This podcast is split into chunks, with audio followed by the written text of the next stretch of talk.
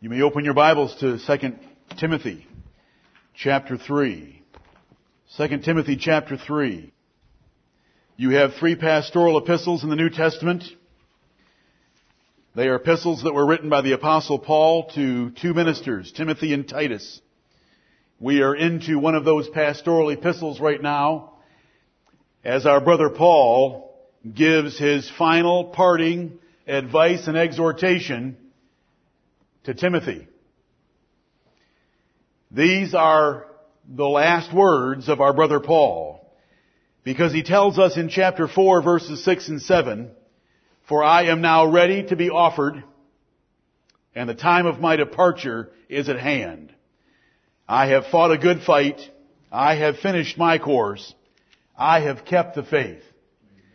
And those words are in context of him exhorting Timothy to finish his course and to fight a good fight and to keep the faith. So I hope you understand them well if you read 2 Timothy 3 last evening. We began this morning by reading from 1 Timothy chapter 4 where we read the Spirit speaketh expressly that in the last days there would be a falling away and men would give themselves over to seducing spirits and doctrines of devils. The apostle Paul had to warn his ministers about what was coming and he did so. And we want to take a look at the 22 verses from chapter 3 and verse 1 down to chapter 4 and verse 5 and see there a sober warning about a grave threat against Christianity that is being fulfilled in our time. Many of you said to me after our study of the last four weeks about 70 AD, about the number of warnings that there are in the Old Testament and the New Testament about the destruction of Jerusalem. Some of you said you were surprised and appreciated the fact that the Lord Jesus Christ was so practically minded in the warnings that He gave for the women. You know, pray that you be not with child, or that it be not in the winter, or that it be not on a Sabbath day, or woe unto them that would might be nursing in that time. Even as he went up to Calvary's cross, the Lord Jesus Christ was still exhorting those women and warning them of the trouble that was coming.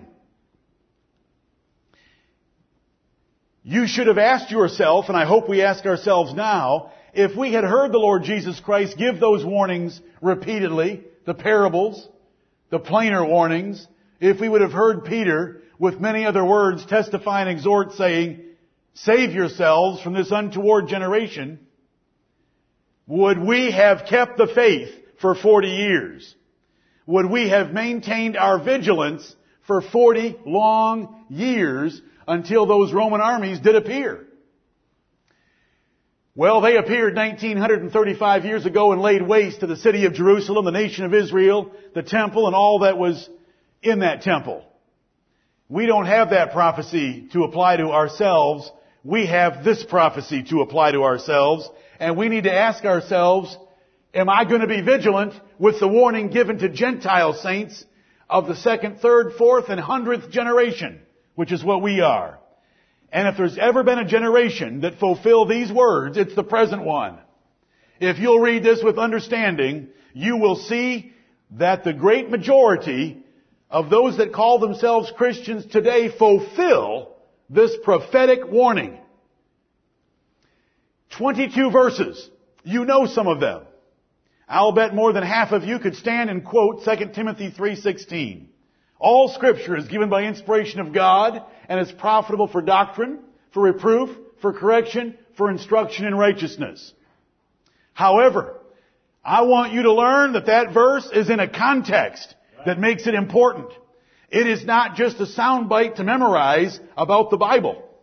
It's in a context of this prophetic warning of a great threat to our church, to your family, and to your soul. And the Bible is the cure for that threat. And that's where that verse fits in. Timothy, continue thou in the things which thou hast learned and hast been assured of. And that from a child thou hast known the Holy Scriptures. All Scripture is given by inspiration of God. You have God's words, Timothy, Don't move from them, though the whole rest of the Christian world might move from them. Because those words are able to make the man of God perfect, thoroughly furnished unto all good works. I charge thee, therefore, Timothy, preach the word. That's where that verse fits in. I want you to understand that all 22 verses are one lesson, one warning, one prophecy about what was coming. The character is in verses 1 through 5. It will describe for us the generation in which we live. The characters, the false teachers themselves are in verses 6 through 13. The cure is in verses 14 through 17, and the charge is in chapter 4, those first five verses. I want you to learn this. I have preached it before. I will preach it again, because look at what the fifth verse of the fourth chapter tells me. Right. But watch thou in all things. Endure afflictions. Do the work of an evangelist. Make full proof of thy ministry. Full proof of my ministry is to do what is told me right here. Amen. And it's to warn against these perilous times and to oppose them with all my might and to preach the word and to be instant in season and out of season, to reprove, to rebuke, and to exhort with all long suffering and doctrine. And that's what I'm going to do. Today, we are not going to make it any farther than verse 5. I intended to go a lot farther as I laid out this study. But if we are going to look at the 19 perils,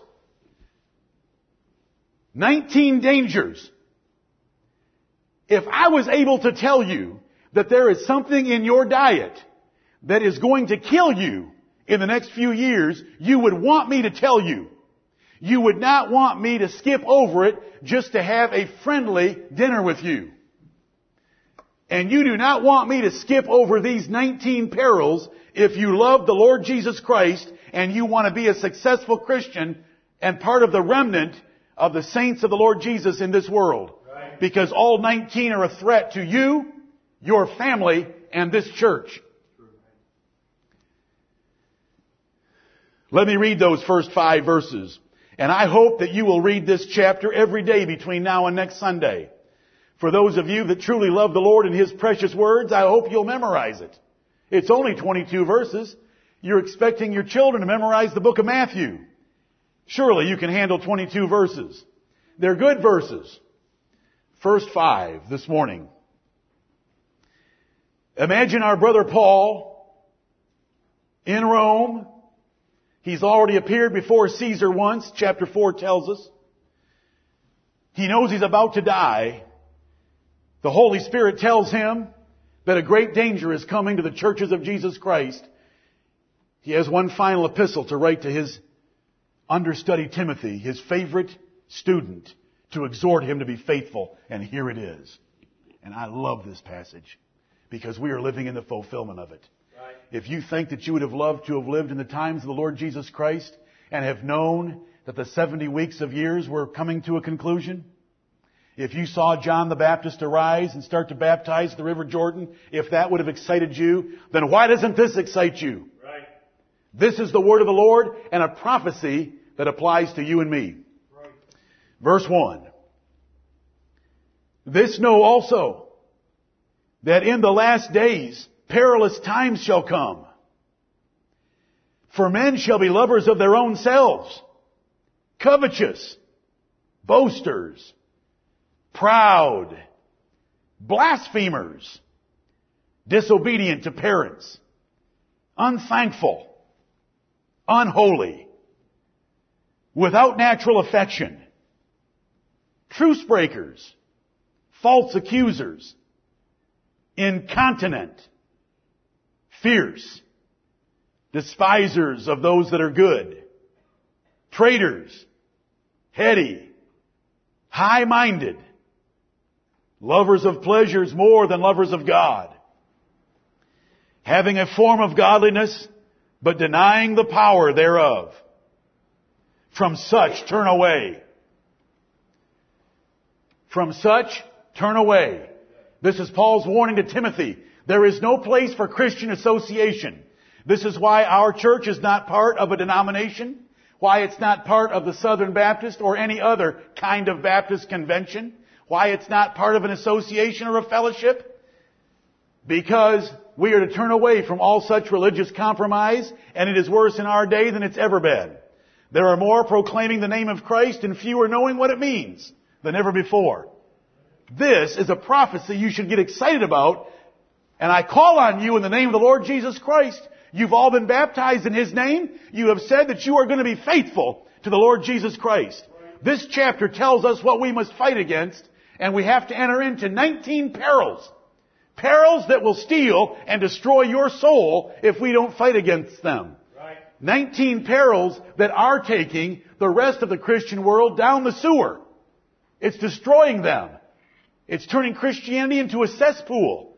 There is no division being made between the holy and the profane. It's a religion of compromise. The apostle Paul was raised up by the Lord Jesus Christ to be the apostle of the Gentiles. He's our leader. He's our teacher by the grace of God. It was his job to teach what was to be done in the churches. If you'll come back a few pages in your Bible, let me remind you of 1 Timothy chapter 3 and verse 15. 1 Timothy 3:15. I'll, I'll read verse 14 as well since it's part of the sentence. Paul to Timothy, these things write I unto thee, hoping to come unto thee shortly. But if I tarry long, that thou mayest know how thou oughtest to behave thyself in the house of God, which is the church of the living God, the pillar and ground of the truth. Amen.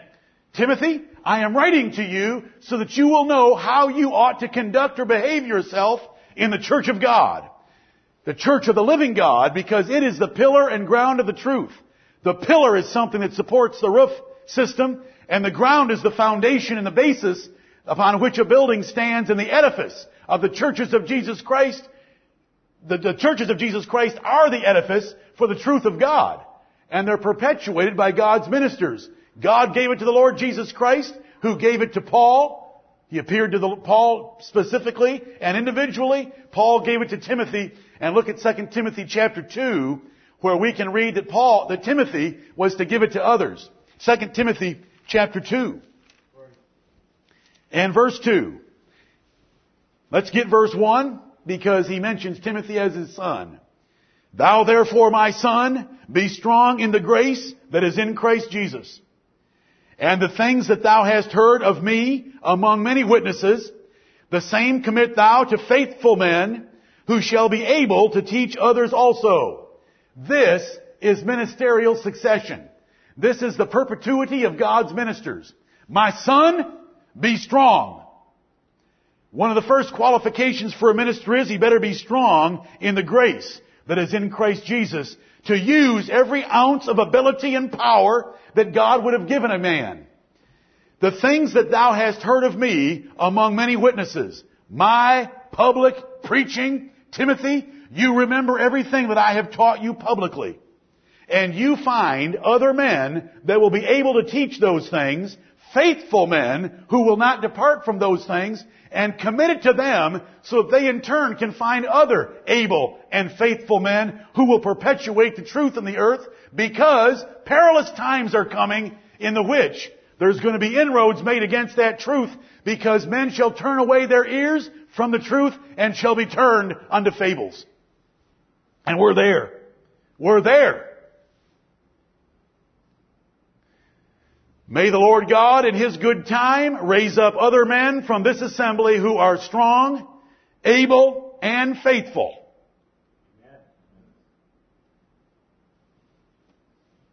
That we be in that succession of ministers that has helped perpetuate the truth in the earth. 2 Timothy chapter 3. Timothy, this know also in addition to all the other things that I've written you, I have one last long exhortation I want to give you before I close out this epistle. This know also, that in the last days perilous times shall come. The last days describe the time from the Lord Jesus Christ to the end of the world, but the last days, as Paul uses it right here, are not quite so wide and nor are they quite so vague. Because it's a future time. Timothy is not laying claim to be in the last times, nor is he saying, Paul is not saying he is in the perilous times. He's saying they shall come. It is a future occurrence that is to take place, not something that existed right then. This was going to happen. This know also that in the last days, perilous times shall come. Perilous. Perilous means dangerous. Perilous means threatening. Perilous is a frightening word, and we should be frightened by it. It means very dangerous, full of risk, hazardous, very harmful, dreadful, frightening, threatening, terrible, greatly to be avoided. That's what perilous means. Now you were impressed by the words, there shall not be left two stones upon each other. I will level this temple. I will send armies and surround this city and it will destroy the city of Jerusalem. You were impressed by those statements. Here's a statement. The perilous times of the last days. And you ought to be convicted by it. What is Paul about to tell Timothy because I want to avoid it? This is a grave danger and threat to your soul. There are enemies out there that want to take you down and the devil is behind them all and a threat to your family and a threat to this church. The devil chose after the Lord Jesus Christ to send out a wave of persecution. He would persecute saints to death to get rid of the churches of Jesus Christ. But it didn't work. Persecution instead purified the church and made it stronger than ever. Because when your life is on the line, guess how many came to communion? Only the faithful. Are you able to follow that simple little illustration? When you could die for assembling with the saints of God, only the serious showed up. Who wanted to be a hypocrite if you were going to die for being a hypocrite? It didn't work. It backfired on them. Wales was full of churches. North Africa, Bohemia, full of churches, thriving, even though they were being cut off and killed by first pagan Rome and then papal Rome. It didn't work. But the Holy Spirit tells us here of a new tactic. Right. And that is instead of persecuting them to death, I'll pleasure them to death. I'll give them so much pleasure, so much fatness, so much carnal seduction by an attractive world that I'll lull them to sleep so they amount to nothing in the service of their king. I hate their king. And this is what the devil has chosen to do, and we live in that generation. You can do anything you want with the Word of God today. We put web articles out there and send them to the whole world, and no one says a thing to us. You can go stand in a street corner and preach. You can hand out literature anywhere you want. I'm not suggesting either of the last two. I'm just saying you can do it because there's total freedom from persecution of that sort. However, there is a threat to all of our souls and the souls of our family and the soul of this church right. by too much pleasure and carnal worldliness. And that is the threat. And we have 19 perils to look at. You know, men fear so many things. They fear famine. Oh, if we didn't have anything to eat, what would it drive us to do more of? Pray. That's not going to work, is it? Recession. If we had a recession and more and more of us were laid off, what would that drive us to do? Pray. That's not going to work. War.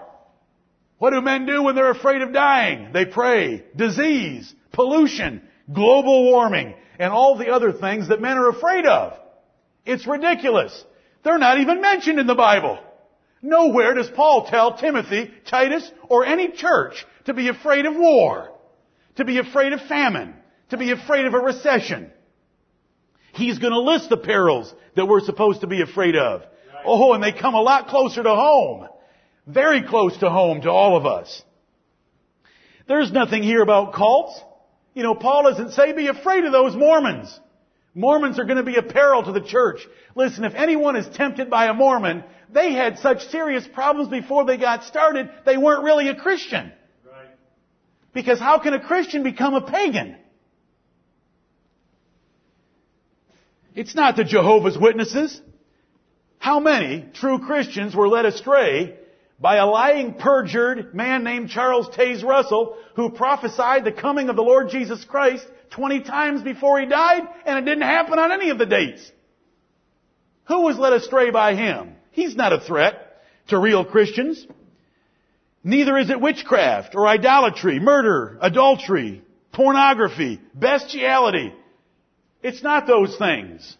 Those aren't the threat to us. It's not the United Nations. It's not the CFR. It's not the USSR. It's already gone. It's not UNICEF or the CIA or the Boy Scouts of America. It's none of those organizations. They've never been a threat to Christianity. They never will be. They cannot be because they do not know how to fight a spiritual battle. Right. Our warfare is a spiritual warfare. It is not flesh and blood. And it's right here in this context. But the devil and other false preachers who are part of this conspiracy get men distracted with those things. There are churches today that have given up on having a sermon because everyone is walking down the aisle to drop a box of canned soup to take it to New Orleans. Many churches will spend today filling a truck with stuff for New Orleans. If we had brothers down in New Orleans that needed that stuff, we'd send it to them. And we're looking for some. Just for your information. But that isn't what the church of God is for. Right. The church of God is to come together and hear the Word of God preached. You know, they're fighting famine. Others will get together today and hear a political sermon about some conspiracy going on in high level of government. And the man talking about it doesn't know what he's talking about, but it draws crowds because men want to fight something out there rather than something in here. Right. Because what's in here is the peril. Right. If we cave in and do these 19 things. And these 19 things are justified today. There's very little preaching against these 19 things.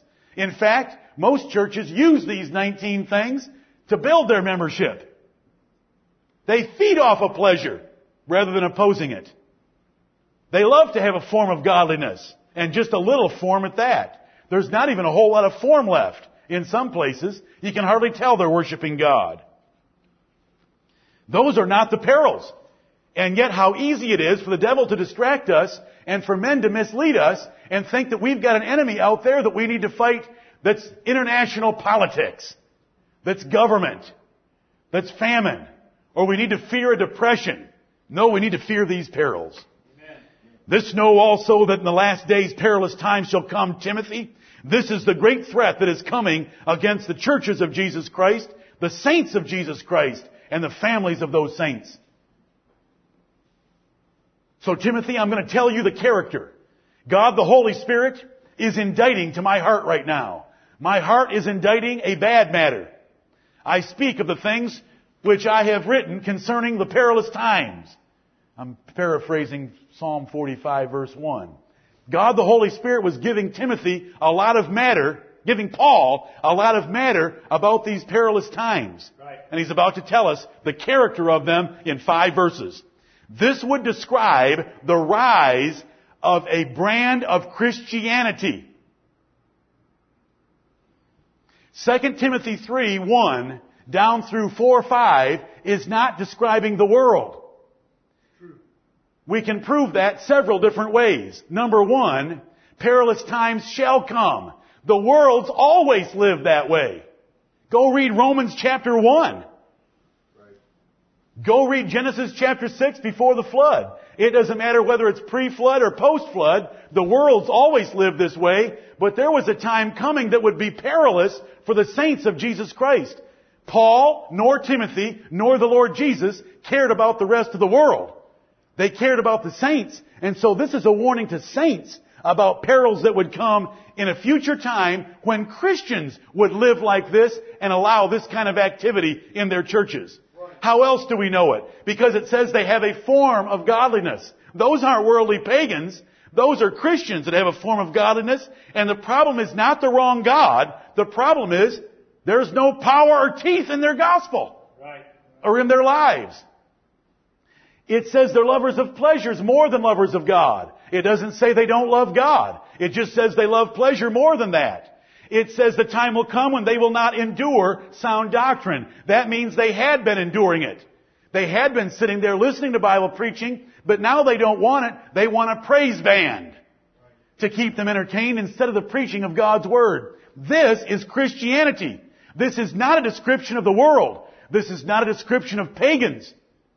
This is a description of modern Christians and modern churches. This is, is, a description of those churches that put on their billboards, if you come back, we promise not to throw the book at you. That offer contemporary and casual worship. Come as you are.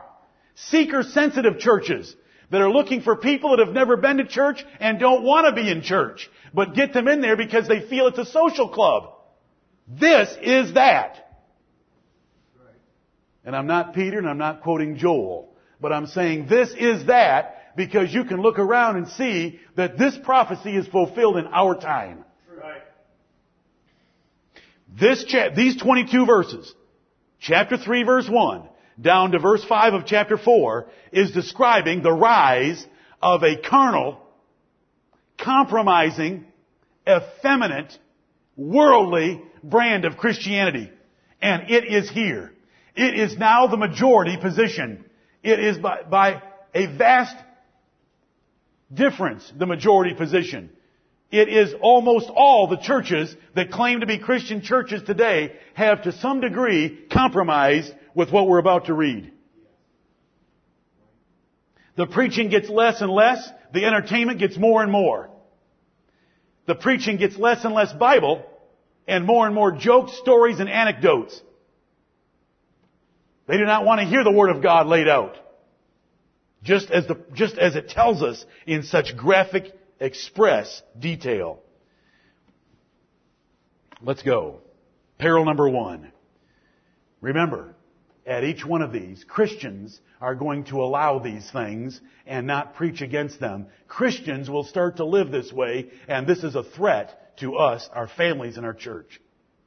Men shall be lovers of their own selves. Timothy, men shall be lovers of their own selves. Now, re- let me remind you, this is not talking about the world. Cain always loved himself.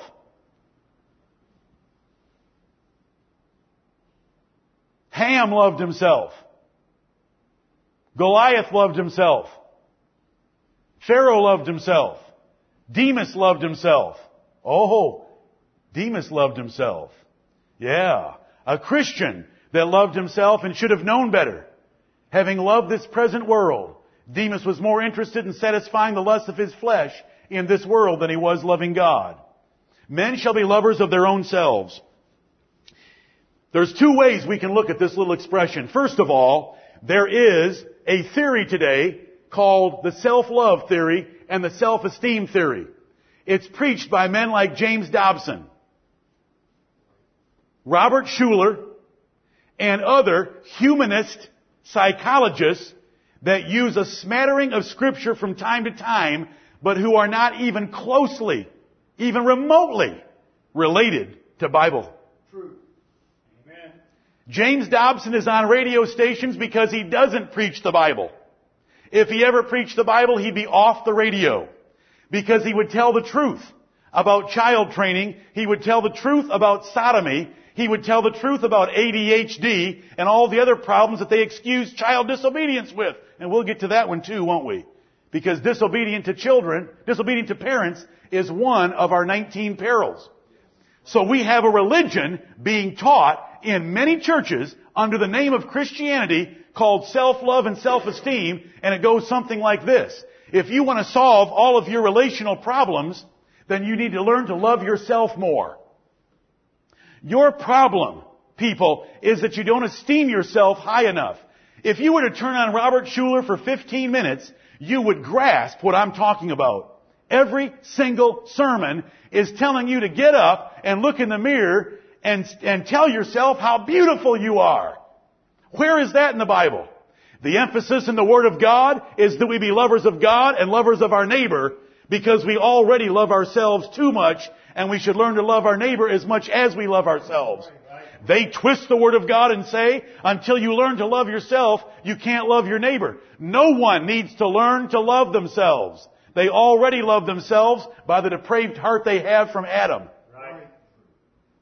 That's the first thing. You know, it is exciting to read very recent studies in which psychologists have gone out into prisons and interviewed inmates. And the more serious the crimes, guess what they have learned about those inmates? They have higher degrees of self-esteem and self-confidence than anyone else. That's why they felt they were above the law. Can't you figure that out yourselves? That's why they didn't regard what anyone else told them or the rights of anyone else. How can you murder a person unless your self-esteem, self-love, and self-confidence is so high that person is nothing but trash in your sight? And James Dobson says that'll cure all your relational problems. James Dobson is one of the foremost objects of this prophecy. He creeps into houses every single day and leads captive silly women who ought to be learning from their husbands instead of listening to a man woman on the radio try to tell him, try to tell them effeminate ways to raise a family. If you ever listen to him, as soon as you hear his voice, you're wondering, what in the world am I listening to? I'll tell you one thing, David never talked like that. You want to read about David? Go read 1 Samuel 25 and how he talked to Abigail when he met her. Go read some of his Psalms. Go read the Psalm we just read about God cutting them off. James Dobson has never said the words cut off in his entire ministry for as long as he's lived, nor has he ever thought them because he's never read the Bible. If he were to preach about men getting cut off, he'd be cut off. Cut off the air. Men shall be lovers of their own selves, not only in practice, but in a doctrine. If you read modern self-help religious books, they're going to tell you that to solve your problems, you need to learn to love yourself. That is contrary to Bible Christianity. Timothy, perilous times are coming. Men are going to be lovers of their own selves, and you have learned of me, and I learned it from the Lord Jesus Christ, that it is more blessed to give than to receive. You have learned from the Lord Jesus Christ that He came not to be ministered unto, but to minister and to give Himself a ransom for many. You learned from Philippians chapter 2 when I preached that and you were sitting there in the audience that you ought to prefer others before yourself and to think on their things rather than your own things. You know that in the religion of Jesus Christ, you're to be a servant. What a difference, brethren. Amen. Now what are we going to do about that? Are your children being taught to be servants? Every one of you parents. Are your children being taught to be servants or are they selfish little whiners? Are they always looking for what they're going to get? Do they complain when they're not given enough attention? Or are they servants that are out giving attention all, all the time to others? There is a huge difference. If you are not teaching your children to be servants and to love others, then you are part of the perilous times of the last days. Your little children came out of your wife's womb selfish. They came out full of self-love, self-esteem. They never thought about their mother. They would cry anytime they felt like it, and they expected a response right then, no matter what you were doing. Because they're full of self. The Bible condemns self-will, selfishness, self-centeredness, and anything to do with self. We're to get out of ourselves and to serve others. We're to get out of ourselves and serve the Lord. Brethren, the Bible stands entirely opposed to James Dobson and the others that preach that message of self-love. But it also stands opposed to us loving ourselves. And how do we know if we love ourselves or not? How willing are you to serve others? Right. What will you do for others? It's getting out of yourself. Jesus said the second commandment is to love thy neighbor as thyself. You already love yourself. You need to learn to love your neighbor. I've preached whole messages on that subject. You'll have to refer to those notes or those past sermons. It says that men shall be covetous. Do we live in a materialistic society? Has there ever been a more materialistic society? It's hard to read about one that's more materialistic than the present society, society we live in. The whole nation is on a treadmill at top speed to see what it can acquire to outdo the neighbors. Covetousness is visible in advertising, extortion, lawsuits, covenant breaking, theft, and lying. But it's also visible in a lack of giving, saving, charity, and accumulation of debt. When a person doesn't save money, why don't they save? Because they're covetous for things and they have to spend all that they take in. When they don't give, why don't they give? Because they're covetous. I want it for me. The Lord can wait. It's visible in widespread greed, depression, frustration, envy, jealousy, and complaining. You can tell that men are covetous. Yet ministers, we have ministers getting on the television teaching people that if they'll send in a seed, if they'll sow a seed, they'll help them get rich.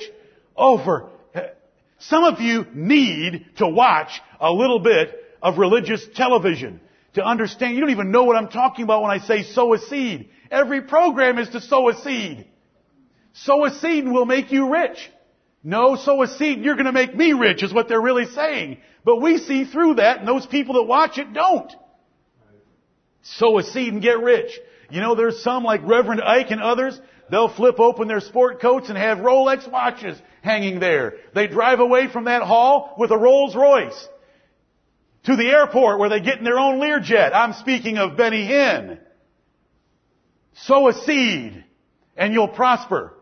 They want you to sow a seed so they can prosper. They feed off of the covetousness of men. We need to fight covetousness. We need to teach our children that life does not consist in the abundance of things that a person possesses, but in knowing the Lord Jesus Christ and living in His kingdom. Covetousness. Bible Christianity is based on contentment.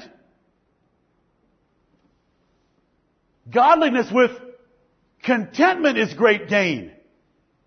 They're teaching that getting more is great gain. That's why they have mega churches. Obviously the Lord is with us because gain is godliness. But the Bible says those that preach a religion that gain is godliness are men destitute of the truth and they do not know what they are talking about at all. 1 Timothy 6, 3 through 5.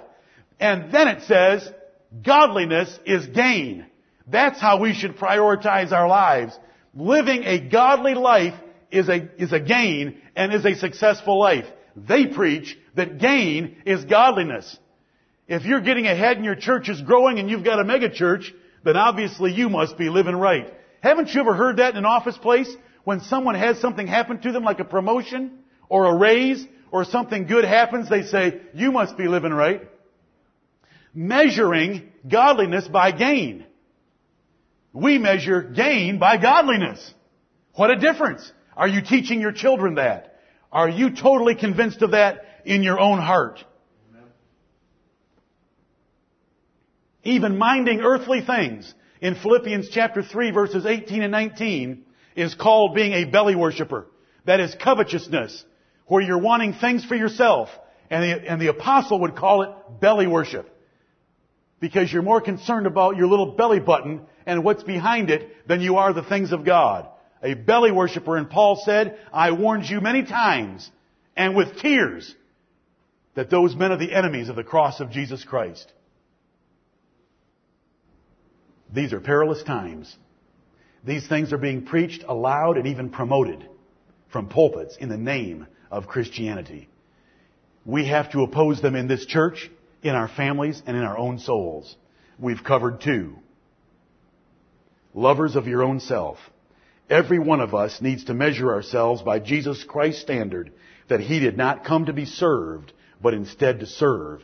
And the greatest in His kingdom are not those that get the most, but those that give the most. Right. And that needs to be taught to our children. Then we saw covetousness. The desire for things that God has not given you and the frustration, depression, and discontentment that results because you don't have what you think you deserve. When a Christian is to be a contented, thankful, happy person regardless of circumstances. Here it is. This is the, this is the peril. Can you see that if we were to promote self-love in this church, that we would create a bunch of selfish, selfish, spoiled little brats in our homes? If we were to feed off of materialism as being a measure of godliness, we'd be promoting going out and making a buck as the most important thing in your life instead of achieving godliness. We must fight these things to keep our church, our families, and our souls.